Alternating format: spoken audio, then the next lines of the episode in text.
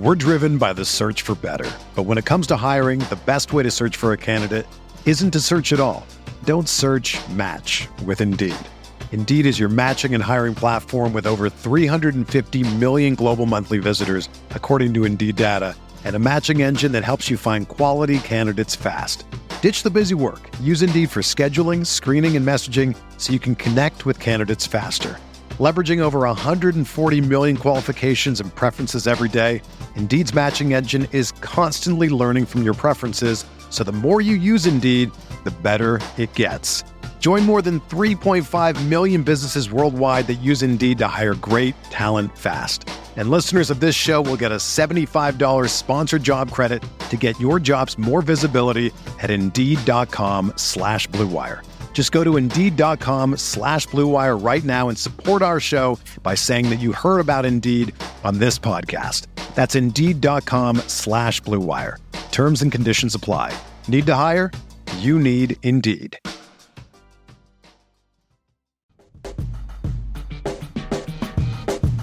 Arteta!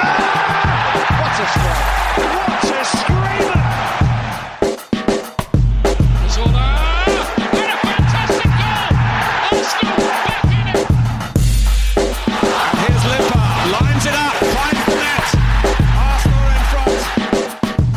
Bukayo Saka starts us on the path to make England Arsenal again. This is the Arsenal Vision post-match podcast. My name's Elliot Smith. You can block me on Twitter, Yankee Gunner. Uh, yeah, Bukayo Saka trying to make England Arsenal again. Uh, there was a time when England and Arsenal were somewhat synonymous. Uh, not so much the case anymore, but Bukayo Saka gets to play for England, gets to score for England, gets to prove he is England's best player. I think that's pretty much indisputable. We knew that already. And, uh, you know, Emil Smith Rowe waiting in the wings to maybe make it uh, more Arsenal again, even that much more so. So, we're going to cover that to the extent that, that needs to be covered. We're going to talk news. So, goalkeeping news, uh, Everton news, Spurs news, because there's uh, good, bad, and hilarious related to those clubs, uh, especially where Spurs is concerned. Hilarious is always uh, in the frame. We might mention the fact that Arsenal are playing in the United States, in Florida, later this summer, some Euro 2020 stuff. So, a lot on the plate and maybe even a little Brentford talk. And here to do all that with me is Tim. You can find him on Twitter at stillberto. Hello, Tim. Hello there. And Paul. You can find him on Twitter at Poznan in My Pants. Hello, Pause. Woohoo! Woohoo, indeed. Uh, if you miss Clive, don't worry. Clive is in the middle of what we are calling a manifesto, a three part transfer manifesto, which is a silly way of just saying a three part series on who needs to go, who needs to come in, and really a philosophy around building the team using the three departments. And we broke it into three departments. Midfield uh, was done just two days ago. You can listen to that. It features uh, players like Odegaard, Buendia, and Aouar, but also players like Lokonga, um, uh, uh, Bissouma, Berg, uh, and, and a couple other players, Gravenberch. So you can check that out on Patreon if you want. We'll be doing defenders and goalkeepers tomorrow, and then the forwards uh, next week. So that's all coming up. Plus, our Euro Daily with Phil Costa. We'll be doing an intro episode, getting you ready to know which players to keep an eye on, which teams and groups to, to keep an eye on. Obviously, all of them, but uh, Phil will be joining me for that. And then you'll be getting dispatches daily during the Euros, as well as a regular dose of the Arsenal Vision podcast uh, at that time as well. So essentially, the content machine just keeps firing content into your ear holes at, at an alarming pace and with incredible volume. So, uh, Tim, I'll start with you real quick. I, I, don't really get a sense that you get too worked up about the England team. I've, I've never mm-hmm. really taken that from you, although I assume that, yep. that you care. Um, mm-hmm. And and I I think it is easier to care even whether you're English or not English, when there are Arsenal players and particularly likable Arsenal players in the side. Mm-hmm. There is one right now. His name is Bukayo Saka. I don't know how big a part of the team he will be when the tournament kicks off properly, given that in the warm up game that England just played, Gareth Southgate picked a guy who doesn't even play in the Euro team. Uh, that's right. Jesse Lingard starting for England despite not being picked for, for the Euro, Euro 2020 team, which is one way to do it, Gareth. But how do you react to, to Saka getting his goal? I mean, obviously a wonderful moment, but does it give you that little extra jolt uh, to get excited about England for this summer? Yeah, definitely. And, and and I know there's been a lot of debate about um, whether it'd be better for Arsenal for Saka to go or Saka to not go. And I, I always come down on the side of the player here. What what would the player want? And the player will always want to go. And I do think that you know burnout and things like that they are not not concerns, but I think they're just things that fans worry about a lot more than players and managers. I also think that we've got so much depth in the kind of wide forward positions that we can afford to you know, ease Saka into the season next season, not least because we're probably going to really need him in January um, for AFCON when Nicola Pepe, for example, goes off. So I, I would very much think ease him into next season, have him in tip top condition for January. Um, but but but just on a on I guess a personal level, the, the other thing I was thinking was just it's not right for Saka's season to end with being not being in the Euro squad. Um, and I, I think had Mason Greenwood not been injured, I think he might have been one of the ones cut. And I do understand it just because England have so much depth in those wide forward positions as well. And I do understand that if it's a choice between Saka and Greenwood, you go, well, realistically, they're going to be on the bench, and who's more likely to get me a goal off the bench? And it's probably Greenwood. So I would have understood that decision, but I was thinking to myself, man, like Saka doesn't deserve to end um, the season like that. So I'm really happy. I, I don't think he'll play a lot in the tournament anyway. So I don't, I don't, you know, I don't even think there's a huge risk of. Um, certainly not physical burnout there, but yeah, definitely having um, having that Arsenal interest in the England squad, which we've not had for a few years really. At the last World Cup, you know, we only had Danny Welbeck, and he was a, a bit part player. And I kind of view this in two ways because on one hand, sometimes I quite so for me, England, you, are right in your assessment of, of me in England. I, I don't massively care. I, I do, um, you know, I kind of pick them up and put them down. And for tournaments, I'm I'm like, yeah, I can get into this. I, it doesn't mean nearly as much to me as Arsenal, but um, for me, you know, all my friends that I know who don't support Arsenal but like football, it's just a nice way to share some kind of football to be invested in with them as well. And you know, and I know full well that the second England go out, I put it all down again and probably won't watch the qualifiers, etc., etc. So it, it is nice having that Arsenal interest there. At the same time, sometimes it's easier to watch England without the Arsenal interest because I, God, I remember those years where David Seaman was in the team, and it's great, like Euro '96 when David Seaman's one of the heroes. But then when people, you know, like World Cup 2002, when everyone gets stuck into him, it's horrible. And sometimes you watch England when there's a few of your guys playing, and you and you don't really watch the game. You think, I hope it's not like I hope it's not one of the Arsenal players that fucks up or misses a penalty or because there's just this this really horrible kind of I, I, think it's faded a bit now, but this you know this horrible thing where if England go out, there's always a scapegoat, and you don't want it to be your guy, and you kind of watch England games every time that your guy gets the ball, you're like, please don't give it away, please don't give it away, because like you feel like you're justifying their presence there. I I, I don't feel like that with Saka anyway, even if he played every minute of every game, because you know he's really good, he's really young I really trust him like that anyway. He's an attacker, which I think is different to when you've got like Sol Campbell or Ashley Cole or Tony Adams or David Seaman in the team. Um, but uh, but I was I was so pleased for him to get his goal um, last night as well because you know as I said I don't think realistically I wouldn't be surprised if he didn't get any minutes at all in the tournament and I kind of think that's okay. I, I think you know I, think he should go, um, not least because there's a World Cup next year as well, and I'm sure he'll be in he'll be in that squad. Um, so I was just pleased, like for him to get this moment as well. So even if he doesn't play at the Euros, he's got his winning goal for England um, and in front of a crowd as well, which yeah um, which which I think was a little bit more special. So yeah, absolutely stoked for him. Really pleased to have um, a really likable Arsenal representative who doesn't have a lot of baggage, and therefore, like I said, with Seaman and Adams, sometimes people were out for those guys or Wilshere. No one's out for Bukayo Saka because he's lovely and he's great. So um, yeah, really really pleased for him, and it does add some intrigue for me for England this summer. Yeah, and I, I think if you listen to his comments after and what it meant to him, he said, This is what I dreamt, dreamt of as, as a little yeah. boy. I mean, a guy who comes up through the Arsenal Academy telling you that what he dreamt of is scoring for England, it tells you how much it means. And look, we're trying to negotiate a new deal with Emil Smith Rowe, a contract extension. I don't think you want these players to believe if I want to go play for my country, I have to go to another club. You know, if Saka doesn't get picked and Smith Rowe's negotiating, he's saying, Can I can I get an England call up playing for Arsenal right now? Do I need to go somewhere else for my career uh, if I want to be a national team player? I mean, these are all little details that factor in. Look, in a vacuum, if I had to choose Saka playing this summer versus not playing, I'd choose not playing. But it's not in a vacuum. And we don't have to always view everything through the lens of the, of the worst case scenario and worrying about it, even though I am whiskers. So, like, I love it for him. I'm thrilled for him. He probably won't play a lot of minutes. I hope if he does play, every time he steps on the pitch, he scores a wonder goal. But you know, it gives me a reason to care about England a little bit more, and and that's you know always a little bit more fun when you have an investment in, in that team in those tournaments. So yeah, I I'm really happy about it for him. I think for the for the status of the club, it's it's a good thing for Arsenal English Arsenal players to get into the England team, and uh, I'm not gonna waste a lot of energy worrying about you know whether he can stay fit. We don't have to spend a lot more time on this, but for for you, Paul, easy for you to just be happy with him and set aside questions about conditioning and and the fact that he needs rest. I, I, I maybe I can ask you this question.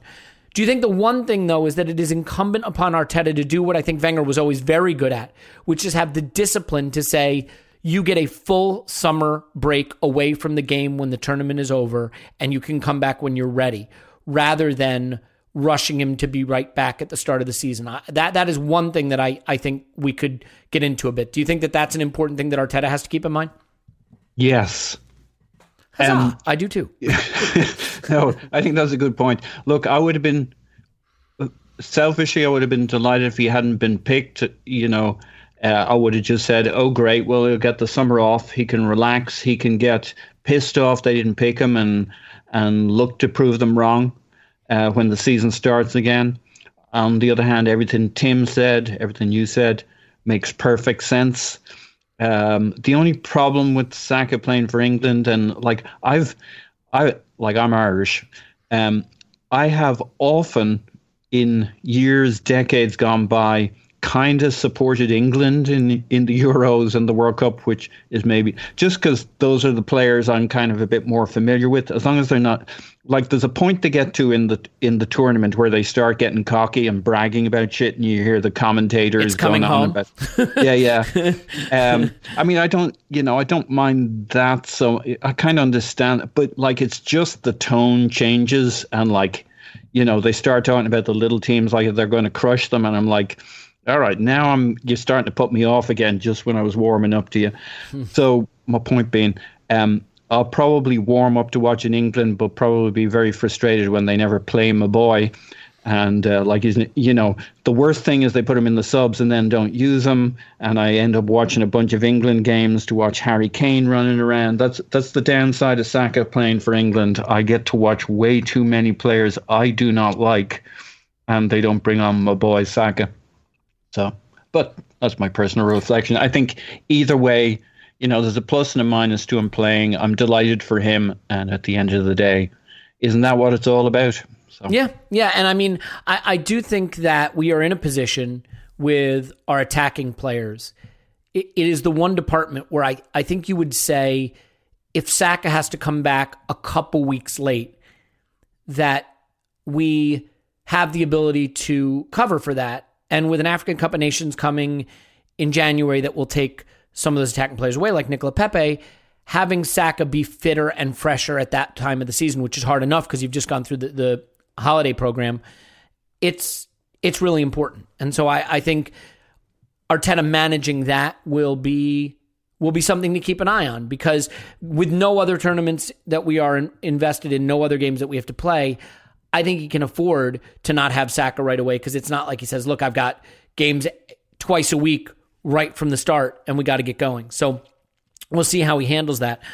Tim, one of the stories that's sort of just breaking, and so I don't know entirely how to cover it, how seriously to cover it, but there are rumors that Luis Campos, the director of football from Lille, responsible for building the team that just pipped PSG to the title, the Monaco team that won the title and and formerly of Real Madrid as well, is linked with Arsenal.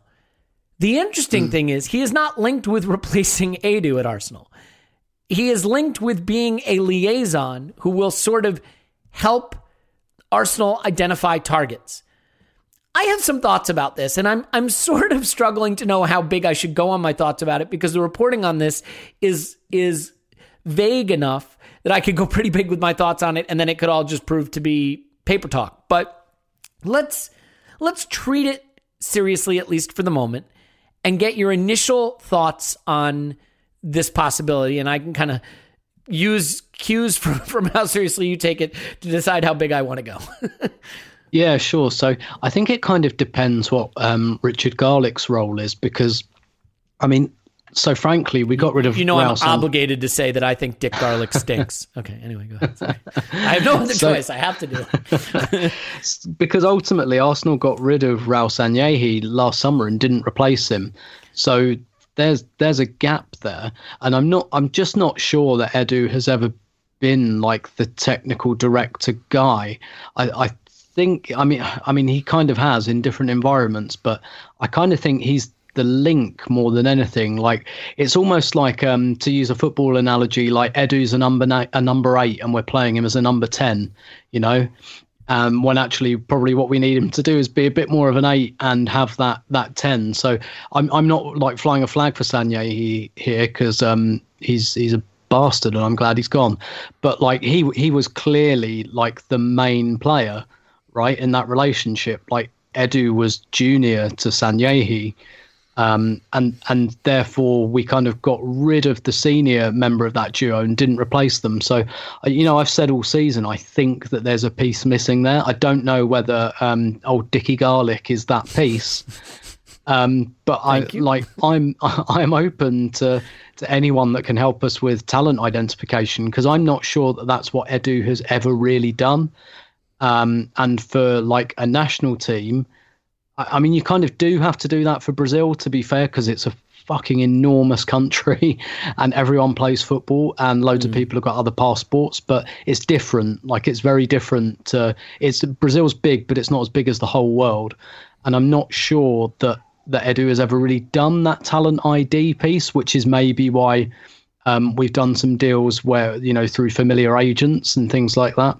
So I, I'm kind of open to it. As to you know the idea of the permanence of the role, I mean, I guess I, I wouldn't really understand why you wouldn't just hire the guy permanently unless it's um, like a cost cutting um, thing um, or an economic thing, which I presume is part of the reason. Because I expected when Sanllehi was um, sorry when Sa- Sanllehi decided to step down. Um, just get that one past the lawyers. Um, it's it's like I, I thought great we're we're going to replace him. That that was my kind of thought. And then it, it all just went very quiet. And and again I you know I, I from what I hear Richard Garlick is much more about like contracts and things like that. So so I I'm I'm looking at our and and like relationships with other with the PL and other because we Yeah. needed to rebuild that as well because our boy Vinai has burned some bridges there. So you Yeah. can see the Richard Garlick role in kind of two areas: contracts definitely, and relations. Definitely. And and that's you know obviously that's a happy accident because um, he was he was hired before that whole fandango. Mm. But yeah, definitely like we saw how useful it was to have David Dean at the club who sat on various committees and things like that. So so yeah, I'm looking at our setup and I'm thinking, well, where's the talent ID? Um, and if it's Luis Campos, uh, great, but I, I could only imagine that it wouldn't be like a permanent appointment either because he doesn't want that and he'd like to almost be like a, a Ned, like a non executive director style talent spotter. Just, yeah, I'll turn up like a couple of days a month, um, tell you what you're doing wrong, tell you what you should do right, and then I'll bugger off again. And maybe he'd like to do lots of these freelance, you know, m- like we all know that there's a lot of money in consultancy when you're good at things. Especially in the orbit of Arsenal Fo- Football Club. The FC stands for full of consultants. Yeah, Yeah, and so like yeah, ma- may I don't know. Like assuming there's truth to it, maybe it's it's coming from him, and he'd he'd like to be a, like a freelance consultant for several clubs and get paid several times. Maybe it's just because Arsenal can't give him a full salary, and you know, kind of say, well, how do you how do you fancy like a couple of days a month, um, or better better still, why don't you just tell us the name of a load of talented players and and we'll go after them. I'm really, really torn on this. Not because he would be involved in what we do, because I inherently trust that he would be an improvement in our process. What worries me is that Arsenal Football Club does appear to be a place now where there are more people outside the club getting paid to fix us than the trust and faith being put in the people inside the club to fix us. Tim Lewis is you know, a name that gets thrown around a lot, like he'll he'll save us. Oh, he got rid of Raul. He he knows what's going on. He works for Clifford Chance. He's a non-executive director, a Ned, not a Ned Flanders. That's a different thing. Although uh, has a phenomenal physique. If you've ever seen Ned with the shirt off, um, the the fact of the matter is we have uh, Nolan Partners. They're an outside firm that we've hired to find us scouts. Having just gotten rid of those guys, uh, now we want to hire Luis Campos to be a consultant to help Edu. And I just think when you look at companies that hire lots of consultants rather than relying on the full time employees within the organization to do their job, that's not a great indication of the trust and confidence you have in the people whose job it is to do it.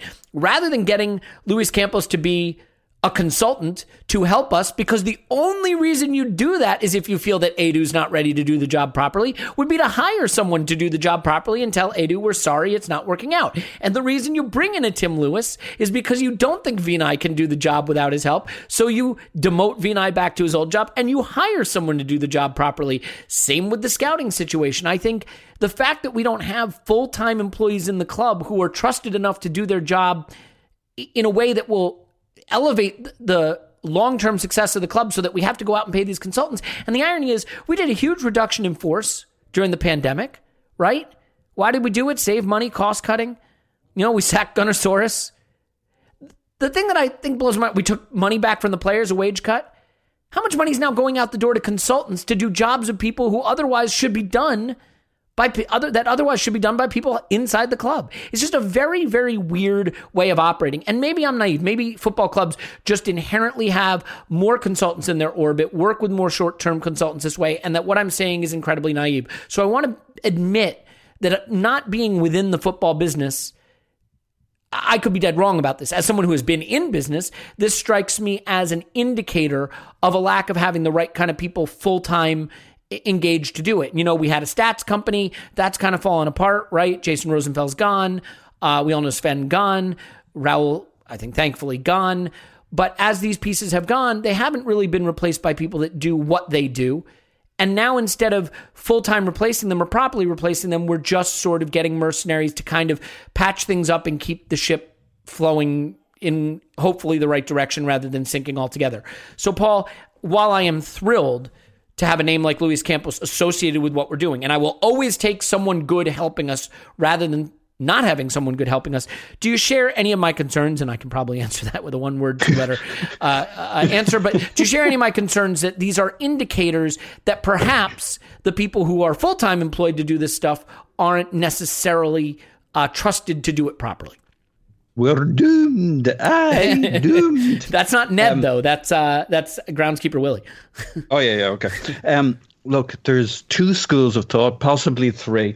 Um, let me take a different slant uh, because I think, like what you said, I think is basically right. But I guess I'd say, but a lot of that isn't new news, and we're at where we're at. So, like, given where we're at, um, it I could see like I, I'm not sure I believe this Luis Luis Campos stuff, but I, I I could get a logic for why we want to bring this guy in as a consultant, having been in business and seen a few different things along the way, a few different configurations. And like we like if you're the the Kroenkes and you're not comfortable that you you think you have good people but not good enough, or you might have good people, or maybe they're okay and they're on the way to getting better. Like I get the Tim Lewis thing. I don't think that's necessarily a reflection of Vinai. That's more a reflection of they need somebody on the board in London while they're in the US, their eyes and ears, that they don't employ specifically to do a day to day, week to week job. Somebody to get the give them the temperature of how things are going. So that one I get. Um, Luis Campos well, they're probably not in a position right now to shake everything up because the summer's coming. Edu's on the job. We've got people to sign. He has a relationship with Arteta. They don't want to tear everything up. But what they could do is slide Luis Campos in and above, as we've talked about before, in terms of bringing in a a, uh, a Rangnick or somebody like that, somebody with a different perspective, an overview contacts, relationships, bring him in on a basis that's flexible for him and us, get to know each other. I've seen this done. I've seen like the big guys in business do this. They bring in a guy, they see if it's a fit for him, for us. He gives a bit of guidance. People kind of, you know, Edu gets an idea of how this guy can actually help him rather than hurt him. Uh, Luis Campos gets a feeling for how the club's club. Remember uh, what was the name of the Monchi, who mm-hmm. almost joined us and then went running in the opposite direction.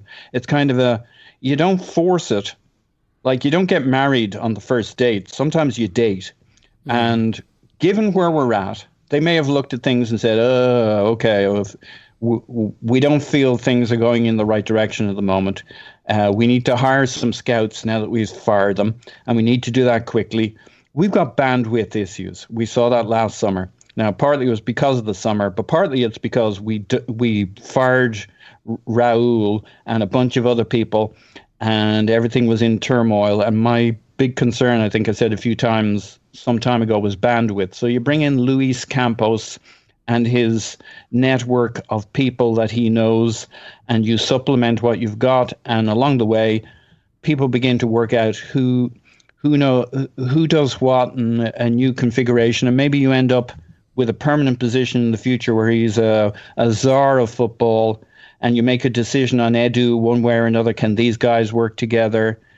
Um, yes, okay, we'll call him director of football as he is, and we'll have effectively Luis Campos kind of running the overall football thing. And over a year or two, it sorts itself out. Maybe Edu goes and does something different and it's a transitional thing. But when you think how much money we spend on players, the idea we might have an extra salary or we might be paying a consultant to supplement who we know, how we can get things done, kind of the the the Rolodex of who's who and who the agents are and how to deal with them uh, I'm not. A, I'll tell you, it's. I agree with you. It's not necessarily a pH indicator of us having all the expertise we need in house, but we already knew that. So the fact that the club would be reacting and getting um, one of the top guys in as an external slash potential, you know, uh, p- uh, easing its way to a position, a reconfiguration in the future, I could live with all of that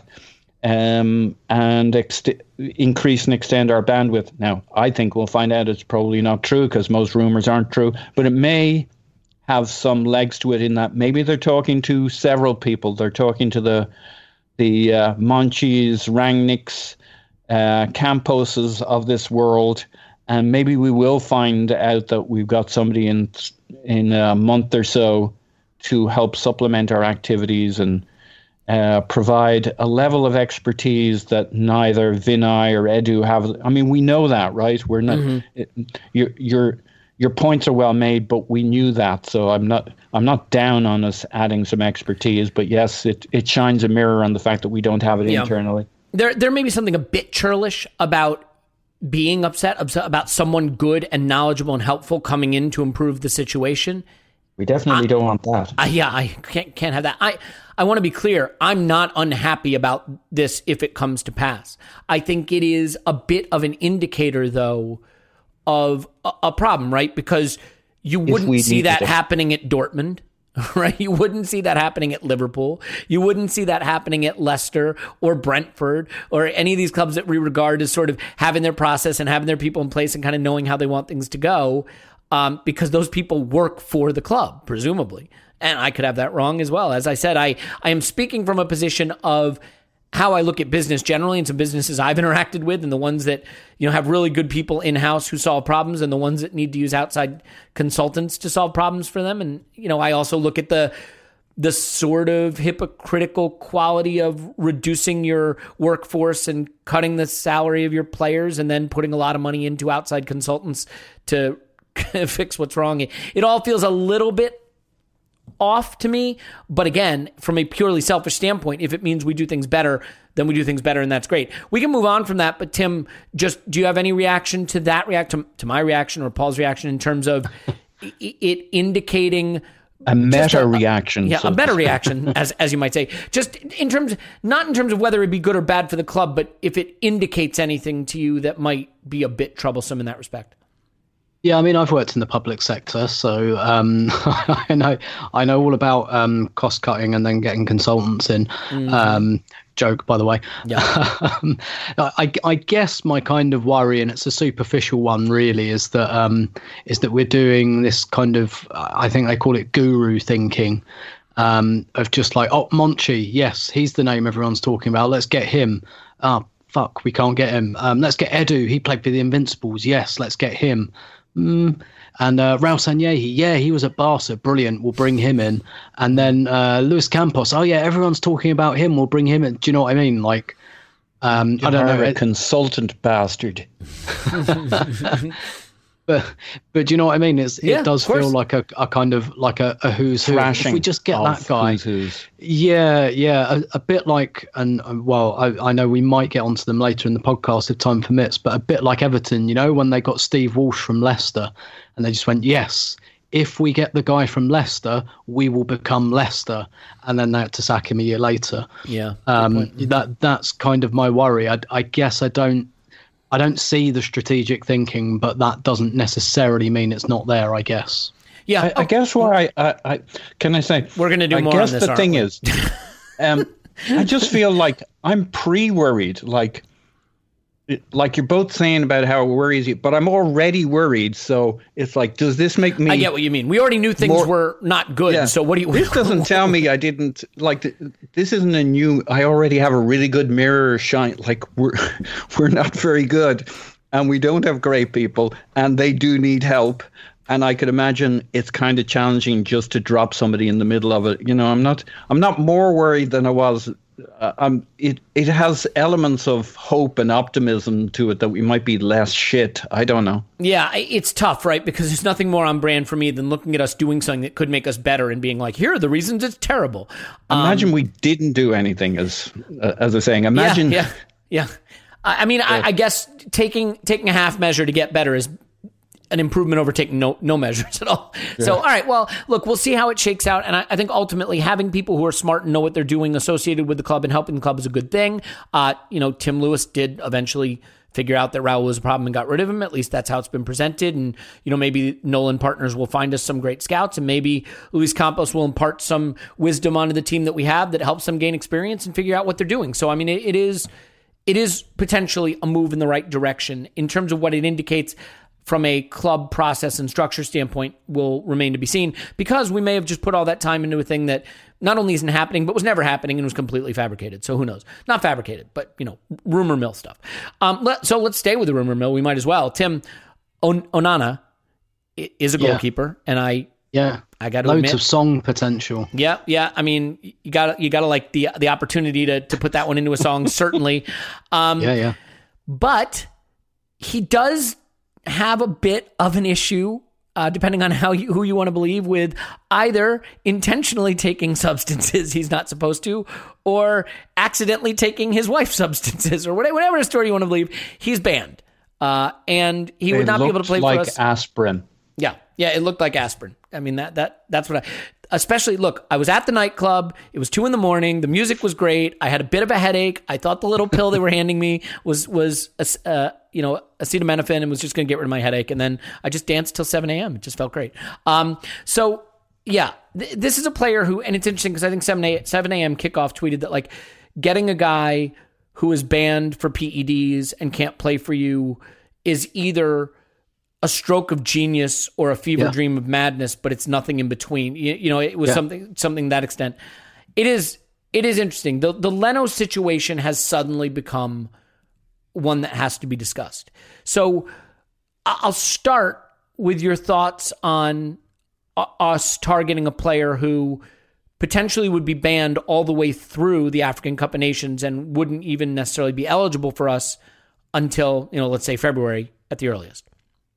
Yeah, I, I I completely agree with Tim. Though it is either like it's either really smart or really stupid, mm. and and because of the way we feel about Arsenal at the moment, we're more inclined to say, well, that's really stupid. I'm a, I'm actually kind of on the side where I think this might be really smart. Just because um, he's a pretty good goalkeeper, from what I understand. I don't know that much about him, so I can't say firmly this guy's brilliant. This is great, but from what I understand, he's he's a pretty decent goalkeeper. He's going to be available for peanuts. Yep. I hear he's terrible when he isn't taking the PEDs. Is the problem? Oh yeah. when he's off the PEDs, he's he's, he's like me. It's terrible. Um, but and and so it might be a really ingenious way of getting a really good goalkeeper in at cut price and maybe just kicking the Kent Leno can down the road because all right we'd probably we'd lose some value on Leno, on Leno compared to selling him this summer. But you'd already have your goalkeeper in and all right you wouldn't be able to train potentially until February. But then you've got February till August um, to get him ready and then you kind of kick the Leno can down the road till next summer. And Leno, he won't be as valuable, but will still retain some value. He'll be 30, I think, which for a goalkeeper is kind of coming into prime age. He's still a German international. Um, he won't want to sit on his contract line. Like he's the third choice goalkeeper for Germany, so he's hanging on to his place in the squad. He will not want to sit out the last year of his deal. Like I think this is one of those where there would be there would definitely be a deal to do for Leno next summer, and probably not a bad one. And so uh, there there is. I, I reserve the right to lose my shit about this if we do it and it turns out to be stupid. Um, but I am kind of thinking mm, this is actually quite a creative solution to a problem that is perhaps not totally urgent at the moment, but will be urgent next summer. And if we can do something about it this summer, um, by I guess kind of it's kind of a halfway house between sticking it on the tab for next summer, but actually it's kind of already sorted. A bit like I guess when Liverpool got Naby Keita and they got him, they just bought him a year early and, and couldn't have him for a year. Like, and and I know there's a distinction here because Onana wouldn't be playing, but um, I am actually leaning on the side that I think this might be quite an astute move, but I'm happy for someone to tell me that I'm crazy for thinking that. No, I, I think it could. I mean, look, Leno's not going anywhere this summer. I can't imagine. I mean, if he was, then then you'd say it it leaves us needing another goalkeeper. Um, but assuming Leno isn't going yet, um, it's not a problem, as you said, that has to be solved immediately, but it's one that has to be solved for the future. And we could be getting him at a super, super discounted rate um, with obviously some question marks. I think, let's face it, I think one of the reasons people are concerned about this beyond the PEDs, which is a sentence I didn't expect to utter, is the Inaki Caña. Is that how you pronounce his name? In- Inaki Caña? I'm going with Iñaki Iñaki, uh, because don't they have that thing over the end? You know, I mean, yeah. Got to do something. So, but the thing is, you know, he's he's the guy who found us Runarsson. And I don't know if you know this, but it turns out that guy isn't good at the football. And here's my only thing about that. Like, that is a huge black mark, and that is a reason not to trust someone. But I do think we tend to go overboard with this person X identified player Y, and player Y wasn't good. So every player person X identifies is not good. No one in the history of scouting or player recommendations has ever been right all the time, right? I mean, everyone wanted to dismiss oh, stats DNA are terrible. They they found Mustafi. Like, all right, but you know, they also found other things. We don't know what data they had. Like the reality is just because you have a black mark on your CV as as a talent identifier doesn't mean everyone you identify is bad. Um, I mean, Ra- also, Raul was bad. He found us some really, really good gems, or at least was around when they came. Yeah, sorry, Tim. Mm-hmm. Yeah, I was just going to say, and also we don't know how hard uh, uh, Caña um, really advocate. Like, we don't know if it was like we must get this guy. He's great. I've worked with him before. He's brilliant. Or whether it was um, guys, we need like a second or third choice goalkeeper pretty quickly. And he kind of went, mm, well, I know this guy. I've got his number. Yeah. you know, like there's advocating, and then there's well, I know a guy. You know, yeah, I, I mean, you're His right. His nickname is Shitter Shitterson, but I think that's ironic. Yeah, I mean, look, it, it is what it is. I, I think the fact of the matter is that that link is something that's leading people to be concerned about it, combined with the PED thing. Um, yeah, it's. But if he's really, really good, and we get a really good deal for him, and we don't need him right away anyway, then I, I I'm open to this being a bit of a stroke of genius. But I guess my thing with you, Paul, not with you, for you, with him, with this Anyway, it could be both. Um, mm. The the Leno thing is interesting because just last mm-hmm. summer we made the choice to stick with him and move on Martinez. Now that may not have been a choice. We may not have had an alternative to do it the other way around, but we did that we committed to Leno, you know, who said, I, you know, I'm the first team keeper at Arsenal, and sure enough, he was. I think he's been pretty good. I don't think he's elite, but he's certainly not a problem at Arsenal. But he certainly doesn't seem like he wants to stay. And I, I just wonder is this something we could have maybe divined from him last summer and made a different decision about? I mean, how do you feel about the fact that the Leno situation has suddenly become so murky so quickly? Yeah, and I mean, we were the there is a consistency here in that we were looking at David Raya last season. Um, isn't he Brentford? Mm. Wasn't he the keeper at Brentford? Yes. Um, so, like, this is kind of uh, he hasn't had a great season apparently, um, but this w- kind of fits into that mold where it wasn't didn't sound like we were going to get rid of Leno last year. Uh, we were going to have to sell a keeper either way, so it was going to be Martinez because he was the guy who was willing to go. Um, so this just seems like a continuation of last year. So it doesn't. It's almost like the Martinez thing, staying or going, was never going to change the fact that we were looking for a particular, maybe a particular type or style of keeper. Maybe somebody who plays a lot more with their feet, more comfortable. Um, it's interesting that Leno dialed back the speculation that he might leave this summer. He, he, poured quite a bit of cold water on what you know how happy he was where he was, and he basically said he was happy and he's here and he's got a contract, and made it sound like he wasn't going anywhere. I think this might just be good planning from Arsenal's standpoint. They know Leno's the man right now. Maybe they have an understanding with Leno to a degree, maybe not uh, kind of in blood, but kind of um, Leno might want to go back got, to Germany. I I gotta stop you, Paul. Yeah. Are are they still doing agreements in blood with some of these players? Yeah, Ooh. yeah, they are. Um, that was part of the reason I had to get rid of Raul. Mm, he was yeah. insisting blood. Yeah, too, much, too much blood. you'll remember the people were confused about getting rid of uh, Huss Fahmy. Was well, now name? wait a minute. Yeah. Now that I think about it, yeah. there were some people that had the nickname Dracula for Emery. So yep. you know, yeah, yeah. there's a whole thing. I'm just saying two plus two could be twenty two. That's all I'm saying. The cabal of them. yeah. Um. So like there's a consistency here. They want a guy who can play with his feet. Um, it would be happy to wait a year maybe, and this guy looks good for that. And like, the thing about Leno was, it seemed to me he got pretty good with his feet uh, earlier in the season when we kind of committed to this playing out from the back all the time. And then as the season went on, we didn't do it all the time. We kind of did it on and off, and he looked a little bit more intermittent. It almost felt like him and the team like none of them are perfect for playing out from the back, but we're committed to it. Um, and it seemed like when everybody knew we were going to do it all the time, okay, the opposition knew it, but we knew it too. It's kind of like, you know, like kamikaze pilots.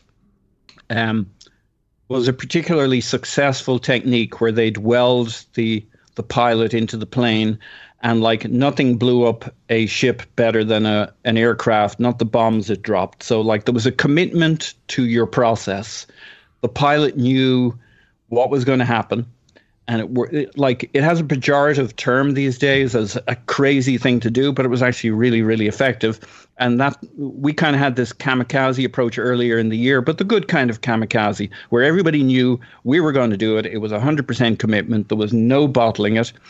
And i thought leno was pretty good with his feet and getting better with his distribution. And then as we mixed it up a bit, maybe we will, maybe we won't, kind of the questions, the nerves came into it.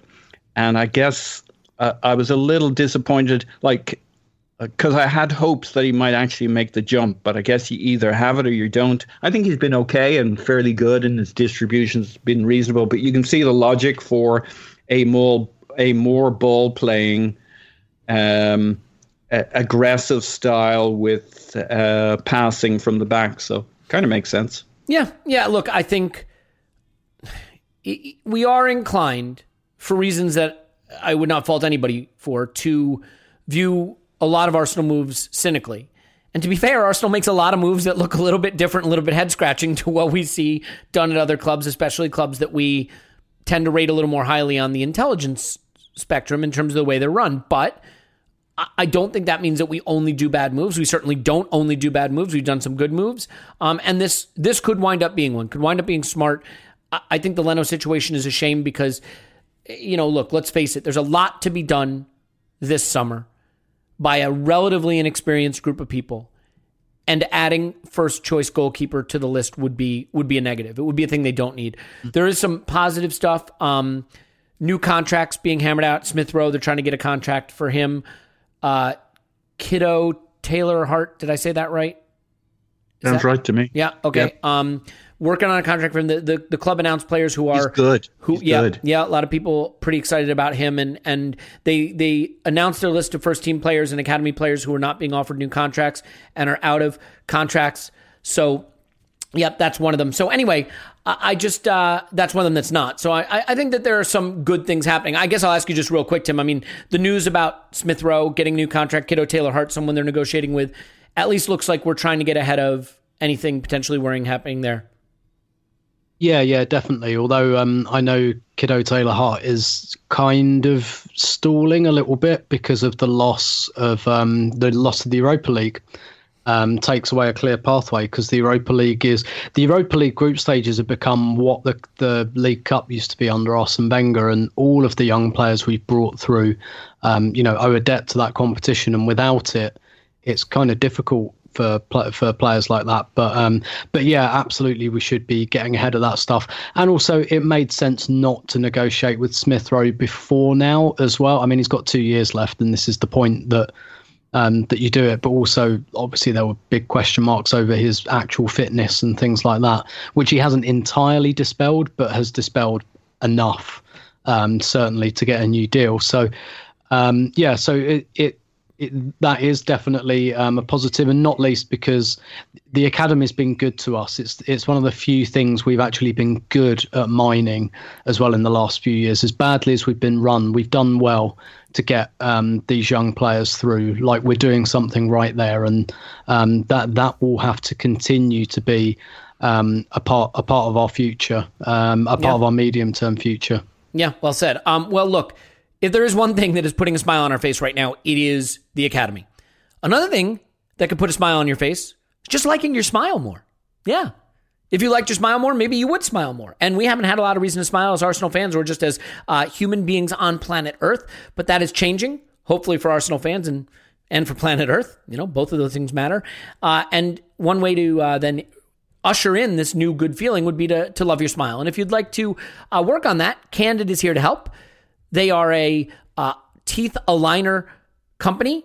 And uh, really, I, I think a couple of things that make them unique. Some things that, for me, I think add that trust factor and make them a company that's worth working with. So, a few things here. First of all, the aligners are invisible. You wear them, nobody knows you're wearing them. They're not like metal braces or anything like that. They can work in as little as six months. So, you just put these things in, you wear them, no one knows they're in. Six months later, teeth turn, teeth straighten, gaps closed. It's great. But it is that they are prescribed and monitored by an orthodontist that I really like because, you know, at the end of the day, you know, you could get the aligners and you want them to work, but the best way to know that they're going to work is if the person prescribing the treatment and making sure they're designed properly is in the orthodontist business, right? Is is an actual licensed orthodontist and that's what they do. It's the same quality of care you would get from an in-office orthodontist from the comfort of your home, convenience of your home, without having to go in for all of those appointments, without having to spend tens of thousands of dollars. Uh, there's another company that I was offered um, alignment services for years back, and it was going to be like, I, I want to say like sixteen thousand dollars. Then they were like, oh, but it's discounted this month down to ten grand. This is thousands and thousands and thousands and thousands less. So if you do want to straighten your teeth, if you do have a turned tooth, gaps, things like that, and you want to have a straighter smile, have uh, more aligned teeth, Candid could be the right choice for you. Uh, you work with the same orthodontist start to finish, which is great. So you get the same plan from the start to the finish. The average candid treatment is just six months. That's it. And you'll start seeing results way before that. And it costs thousands less than traditional base braces. Um, Sharon in Pittsburgh said I wore braces as a teenager. Flash forward 30 years, I had crowding on the bottom and one of my teeth actually stuck out. It's when I made the decision to move forward with Candid and it worked perfectly for me. So, you know, just a, a solution if you're looking for that. You can go to CandidCo, candidco.com, candidco.com slash vision and use code VISION. That's candidco.com slash vision, code vision. Candidco, C-O, candidco.com slash vision, code vision. Tim, is that enough of that? Indeed, yes. Okay. We don't have Clive here. to say it's enough of that or anything like that. But um, you know, that's okay. That's okay. We can know when it is enough of that. He's not the only person who can make that determination. Paul, let's get into the Schadenfreude portion of this for a second. Carlo Ancelotti, we hardly knew you. Um, he is leaving Everton. I'm going to ask you a challenging question. Is that actually a good thing or a bad thing for Everton? Uh, I guess it depends on what comes next. I mean, the interesting thing about Carlo and Arteta was they were appointed at the same time, and because of that, there's there's always been the optics of who's doing better, and like they're almost the personifications of the choices, right? A, an experienced manager who will work with what he's got and find a kind of common sense approach versus Arteta, a risk, a gamble uh, a high ceiling, but also a low fl- low floor. It could all go tits up on us. Um, a system coach, a philosophy coach, uh, etc. And, and Carlo early in his career was a bit more of a philosophy coach, and along the way he learned you you do what works for you, and you do what works for your players. And you know here we are at the end of the se- at the the end of this season, and I guess depending on your biases, you could say it was kind of a draw or one did a little better than the other or whatever. But here we are. So Carlos, I guess, getting the big call to Real Madrid. So apparently they loved the job he did. Um, and what happens next for for uh, Everton?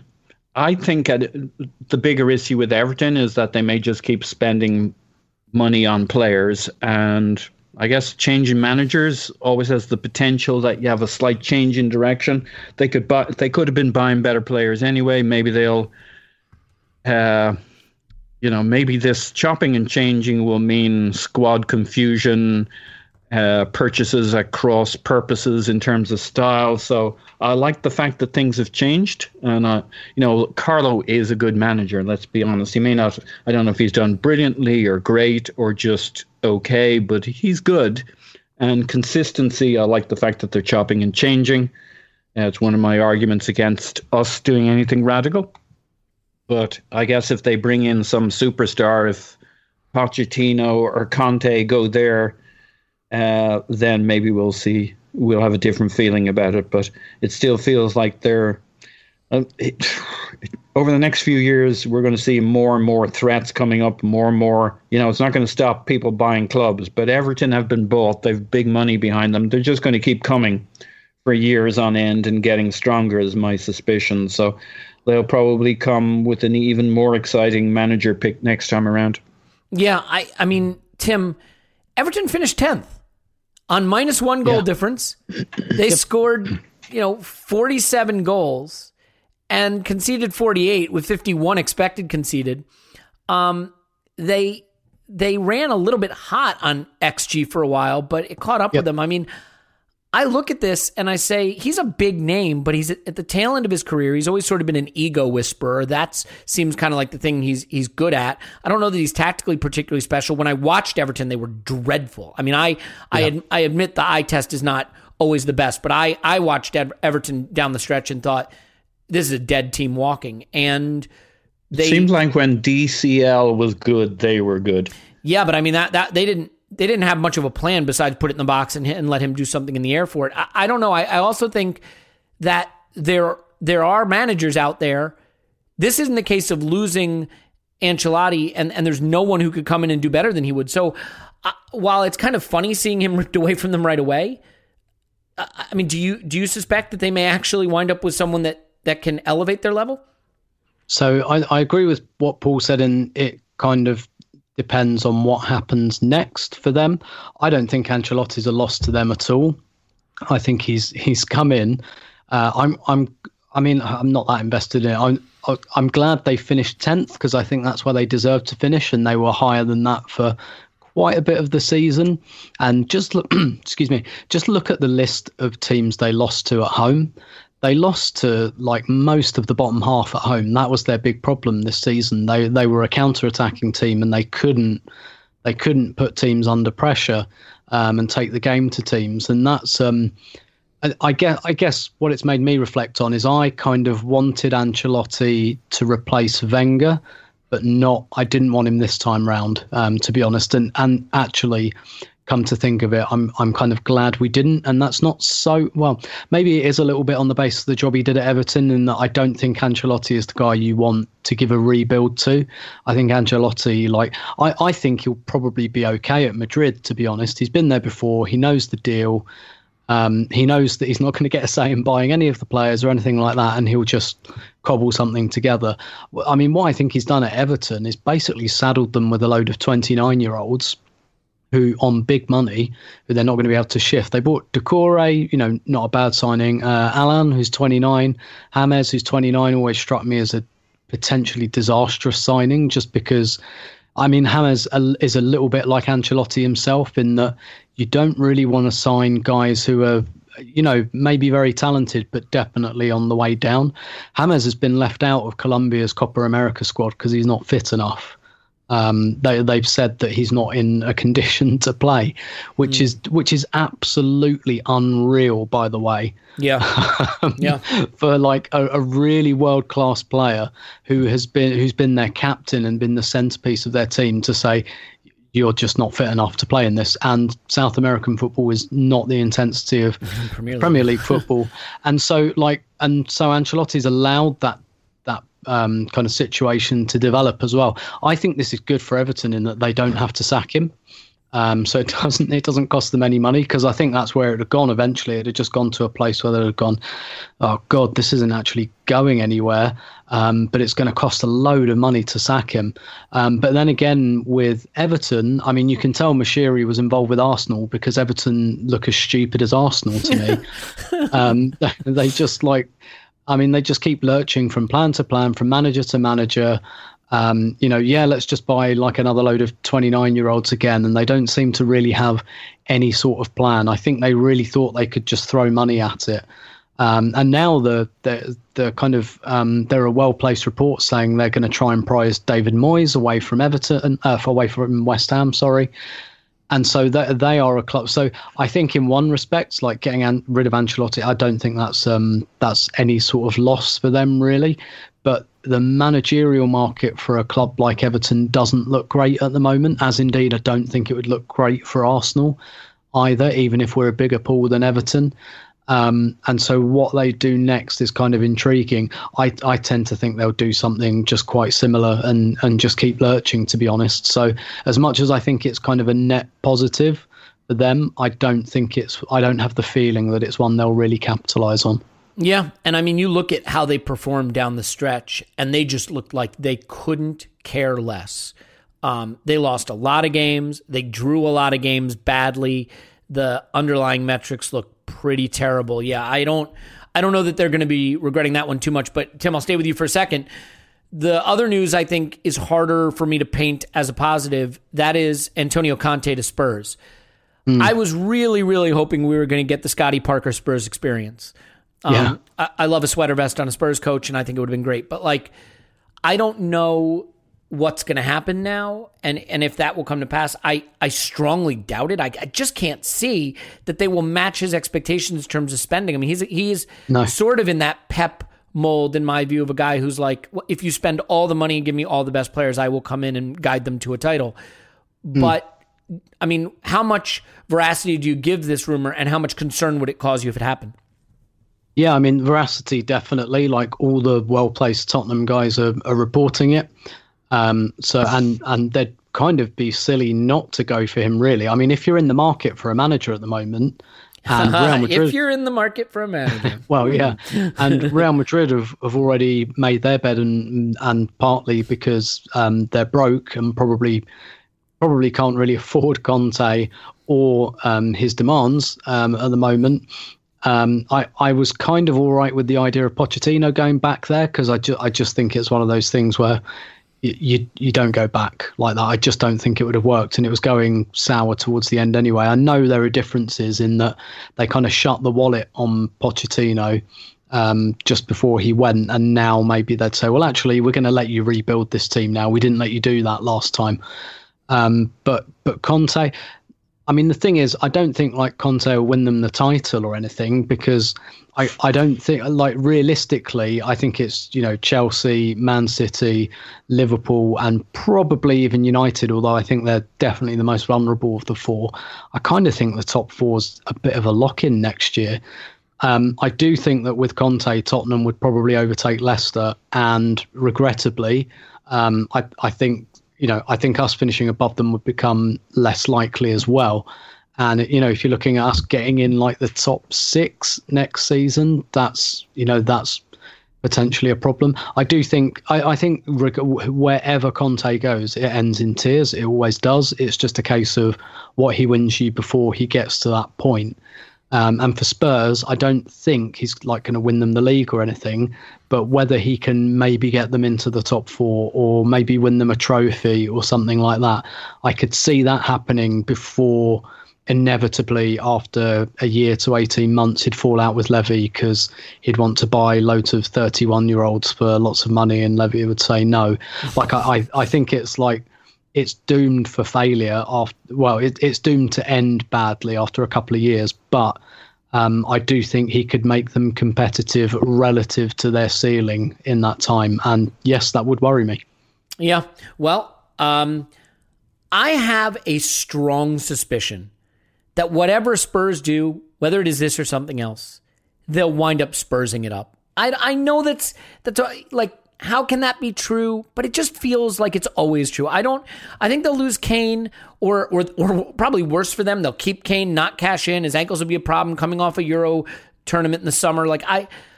I, I don't see them getting this right for some reason. And and maybe that's just the optimism in me that I'm known for, the brand. But Paul, are you worried? I can't like I feel like if they get Conte, it'll be an awful fit. It won't work. He'll want things they can't give. They'll get into a battle. It'll be Jose all over again. If they don't get him, Scotty Parker is still a possibility. I don't know. I just I see Spurs screwing it up. How about you? Um, I am a bit worried. Uh, the fact that it's Matt Law. You guys worry too much. You got to be like me and just chill. I know. I know. Um, you know, Matt Law is very in the Spurs mix, um, and he's pretty strong on this kind of coming to a head, coming to a conclusion. So, a, I'm worried that it will happen. My my betting on this one is this happens and Luis Campos does not happen. Um, and I think it's bad because he's good, and uh, for the reasons Tim said. Uh, I mean, it's re you know they're probably not going to win the league, but that's only a probably. I mean, what a fucking nightmare that'd be. Let's um, not so, let's not breathe that into existence. Okay, thanks. No, no. so let's you know the what we have here is a very capable manager who who could. I agree with Tim. I'd much prefer Pochettino go there than than Conte because it is hard to go back and the fault lines are there and the the grievances and the grudges. Um, and, and it's like the the the new car smell is well gone with Pochettino and Levy and that crowd. But Conte uh, might be back with a point to prove in in London, and uh, Levy, I assume, is not bringing him back without knowing that he is going to need to spend money, and a manager might that like that might give him the confidence to spend a little extra money while you have that that caliber manager around. So I don't like it, and I hope it doesn't happen and uh, yeah, yeah.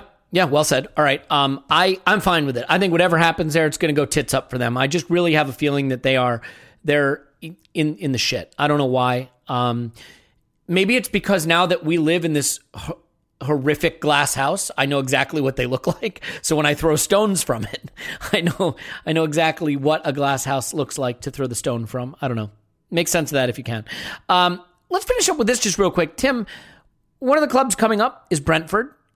And I think mm-hmm. it's a fascinating story. And it is a story of a club that took a very specific approach, the kind of approach that obviously gets a lot of love on this podcast and, and, to the annoyance of some people I know, but one that we might associate as being very much like an, an LFC or a Liverpool approach, one that, you know, really looks like Moneyball, right? That That's the word mm-hmm. that's been uh, um, associated with. The club was bought by a guy who was a professional gambler. Um, a data expert, did uh, analytics modeling, And what they really tried to do was change the, the KPIs, the key performance indicators that they used to establish success, right? Um, and they got rid of the wins and losses. I mean, look, I know that's how it's reported. No one stops caring about wins and losses, but they looked at underlying metrics. They looked at places where they could be efficient. One of the quotes from a Joe Pompliano uh, Twitter thread about Brentford that really stuck out. He said that they looked more at expected goals rather than player goals and things like that, actual goals. And their theory is interesting. This is a way I wish I could have said it this succinctly and this accurately. In a low scoring sport that is skewed by randomness and luck, the quality and quantity of chances created during a match matters more. And I love that that way of putting it because if you think about it, the average football match ends with one goal scored or maybe two, right? Even if it's mm-hmm. three a, a you know a shinned shot that goes in, a, a deflected shot that goes in, a, a guy slips and it's a tap in. That happens three times in a season, and statistics look totally different. And if you look at the underlying metrics that talk about the quality and quantity of chances you created, you don't have your analysis skewed by three or four mishit kicks that fly into the net or you know, a defender that fell on his ass. You know, if Mustafi's defending you, you're going to look a lot better, right? So um, I think that that's really interesting. But their approach in general, I think there is a, an interesting debate to be had. When you're in the fourth division, as they were, to come up to the Premier League is amazing. But every time you come up, it gets a little harder because the margins get smaller. The areas we can exploit inefficiencies tighten up. At the Premier League level, do you think this kind of model, this pure Moneyball analytics model, do you think it it can be used by Brentford in the same way at this level that it was previously, or that there is eventually a ceiling on the the way you can exploit these inefficiencies? I think it absolutely can, yeah. And and look, no no one's saying that Brentford will win the league or, or anything like that. I think what it does is it will help you go to your ceiling, maybe even higher um, than that, whatever that is. So you'd look at the Brentford squad at the moment and you'd say mm, they're going to fight relegation, but I, I, wouldn't be surprised if they don't, if they do something more similar to what Leeds have done this year. Um, uh, maybe not quite because what were Leeds ninth, but you know, like I, I could see them kind of upper mid-table. Um, maybe on the edges of the the relegation battle. I mean, I, I, don't really know yet, but do you know what I mean? Like it, the what I think it does is it it gets you it probably gets you to your ceiling. And um, what's what's really interesting about all of this, I'd love to see an example of a club who has an approach like this and it doesn't work. Because I kept thinking to myself, like I keep looking at Brentford and I keep thinking, isn't it funny how all the guys that do this seem to succeed at it? And then I think to myself, well, actually, are we just hearing about the success stories? But then, like you, you've always got a comeback there, right? Because if you use data and things like that, you can still use it badly. Um, and therefore, you can have a data led approach. But if you don't do it well, then, you know, like data by itself is not going to save you. It's about how you interpret it. Um, but like th- there are some there are some really good examples actually of teams that do this. And um, Sam Allardyce is a coach who made a lot of his early career um, certainly at clubs like Blackpool and Bolton, by exploiting some of those margins. And he was really influenced by, he spent a year or two at the end of his career in the US, mm. I think the Tampa Bay Rowdies or something, and uh, in the kind of early 80s, early to mid 80s. And he was like, he walked in one day and he's like, who are all these guys? And they were like, that, that's the staff. And he was like, "Whoa! Like, what's going on here?" He's like, "All we've ever had is like the manager, the assistant manager, and like a guy with a bucket of water and a sponge. That's like all all I've ever seen." And he was really influenced by that approach that they had this like you know this huge technical staff and he he was like when i become a manager that's what i want and so when he went to blackpool um, he said I, I don't want money for players I want money for staff. That's what I want. He's like, I've got three staff at the moment. I want like, I want 15. And he was like, don't worry about buying me players, get me staff. And so there are, and and that took him a long, long way. Bolton finished seventh in the Premier League. Like that took them a, and him a long, long way. And and maybe like those advantages Allardyce um, exploited early in his career aren't, there anymore because people have caught up. But essentially, if you do these things, if you do what you do well, then you can absolutely go over and above your ceiling.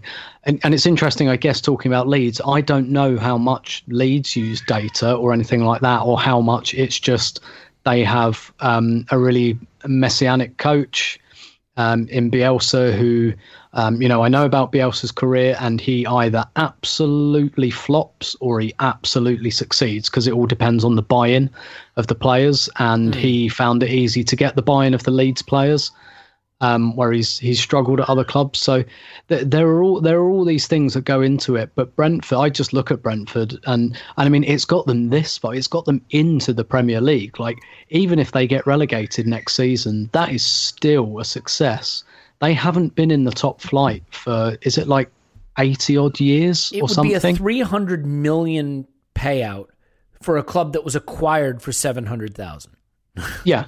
Yeah, exactly. And you look at the transfer business they've done as well and what they've sold players for just absolutely unbelievable. And that, that doesn't happen by accident. You know, Ollie Watkins was nearly in the Euro squad for England. He was a Brentford player this mm-hmm. time last year. Like he was play, he played for Brentford in the playoff final in August.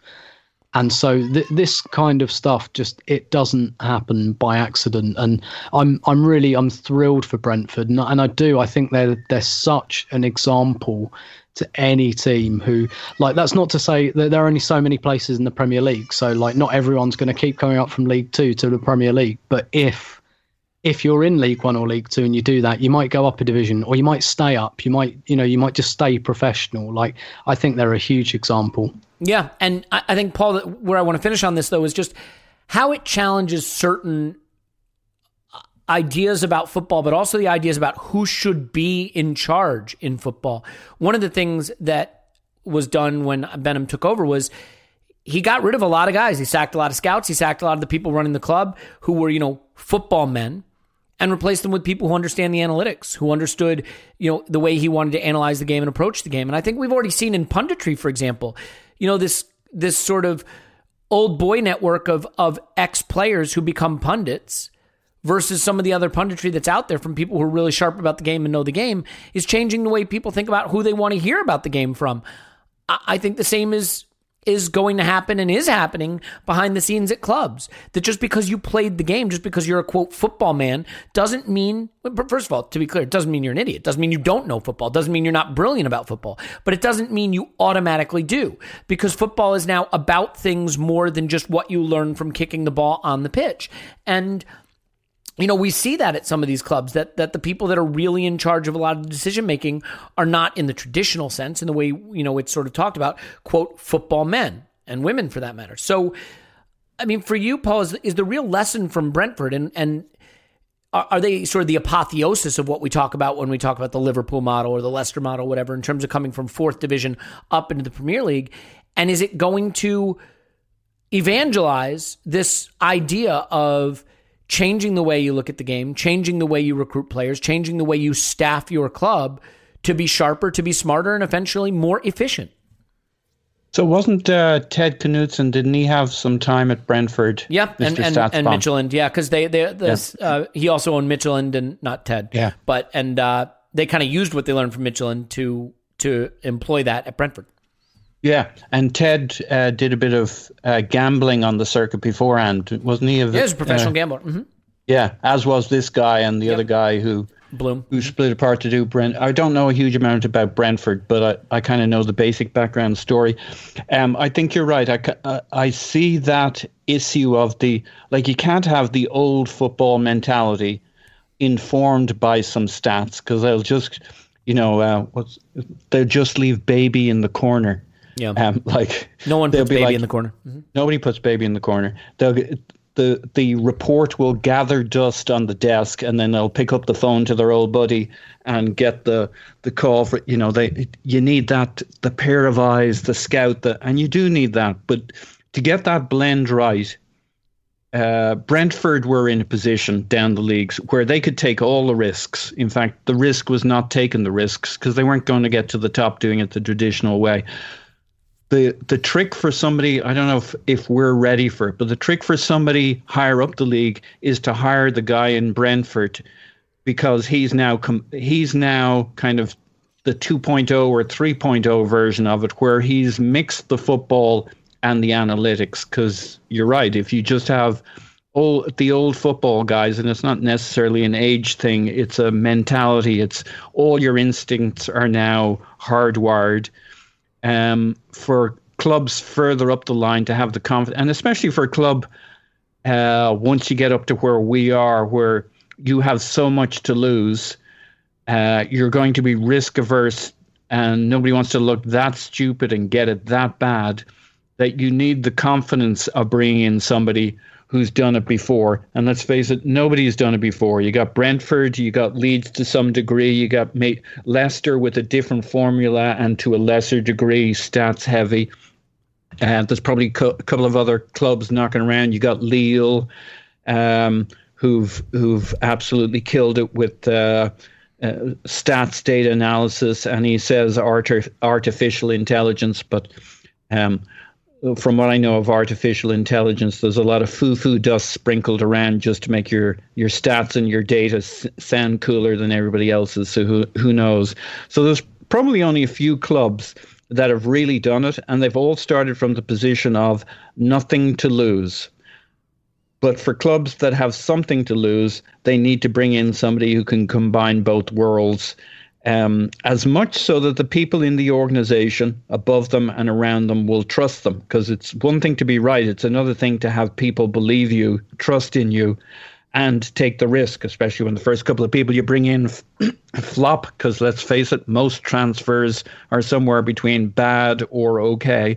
And when you get up to the upper levels, it's hard for these uh, these long shots to thrive. So it it's, gets much harder when you get into the rarefied air.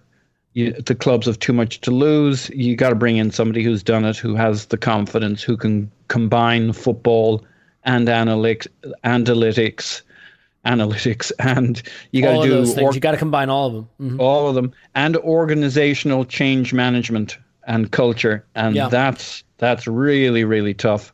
Uh, but you can bring in consultants for that. So that's yeah. Oh gosh, there's always consultants. My gosh. I mean, hey, you know what we should start? We start the AVP consultancy firm and just sure. consult on something and see if we can get hired. Do not hire us.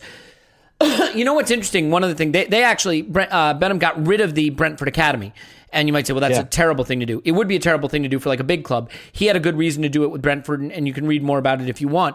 But one of the interesting things he said is they believed, they fundamentally believed, his group, that you need to see an academy player play for the first team 35 times before you really know what you have. And most big clubs just can't afford to do that. They don't have the time to let an academy player play 35 times for them. So they wind up moving on from players or not signing players who they just don't think will get there. And, and Brentford scooped up quite a few of those. Uh, those players that way. But it is sort of an interesting thing to hear in terms of how quickly we evaluate talent, academy talent, and say he's good enough, he's not good enough, and I'm certainly guilty of that. And uh, 35 times a lot to play. I think yeah, it's a reminder. Willard played 44 times and you still rubbished him. It's a joke. Yeah, it's a joke. It's a joke. To be fair, it was right. Nah, it's also a joke. Um, but you know, I mean, it's funny if you if you have ever watched the movie Moneyball or studied baseball, like baseball really went through it. Now, baseball is a bit of a unique sport because it's a high event sport. Someone might have a thousand at bats, and you can look at how they hit, but you'd have guys with spreadsheets saying, "Here's his on base percentage. Here's his, you know, his." batting average and here's I don't I don't even know all of the you know OB, OPS and all this stuff. There, there's a lot of really advanced metrics in baseball, but it's really high event. You have tons of data. You have these guys with spreadsheets and sitting in the scouting room where guys writing scouting reports. And I'm not joking with things like girlfriend isn't very pretty, could have confidence problems. Or took him out to dinner, didn't finish his dinner, not sure he's a real power hitter. You know, I mean, those were real scouting reports versus these guys with spreadsheets. And they would say, oh, look at the nerd with his spreadsheets. When they were deciding who to give millions of dollars on by saying his girlfriend's not pretty, might not have confidence. So it is hard to change old ideologies, old methodologies, but sometimes you change them and you look back and you go, how did we ever see it a different way? And I, I think we are starting to be on the precipice of turning that corner in football, maybe, you know, not to that level of, of absurdity, but but to some extent. Let's leave it there. Presumably, things will break over the weekend that we can talk about next week, and we'll get into the Euros. And we'll have our Euros daily with Phil Costa, so you'll have a, a, a short episode every single day to keep you up to date with the Euros as as things roll on. Arsenal going to Florida this summer. We may be there, but we will certainly be in Las Vegas, August 19th to 22nd at the Wynn. The full announcement is coming. But this is the last tease you're going to hear before the full announcement. August 19 to 22nd at the Wynn. Uh, hoping to get some some help from our friends at Arsenal America with this. We've got some influencers and broadcasters coming. Uh, a lot of podcasts will be there and events going on and watch parties and things. So you can start to think about that. August 19 to 22nd at the Wynn, Las Vegas. Uh, there'll be all kinds of fun stuff. So uh, Tim's on Twitter. stillberto, thanks, Tim. My pleasure as always. Paul's on Twitter. Pause my pants. Pause, Poznan in my pants. Thanks, Paul. Part two of Clive's transfer manifesto, uh, lovingly titled, but somewhat jokingly, it's just a three part series on transfers. The defense and goalkeepers will be out tomorrow for patrons, and the midfield is already done if you want to join for that. We love you, and we'll talk to you after Arsenal 10 transfer window nil.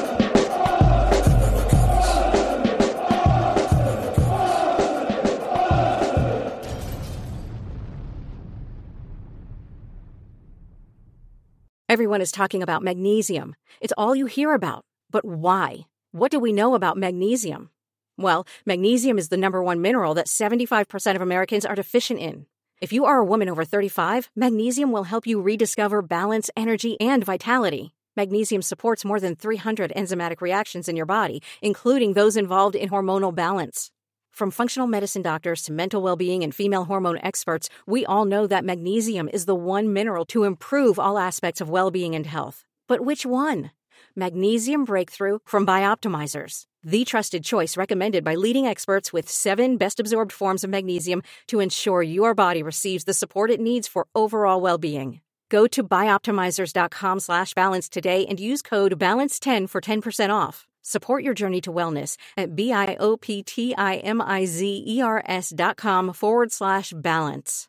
Magnesium Breakthrough from Bioptimizers, your foundation to optimal health and vitality.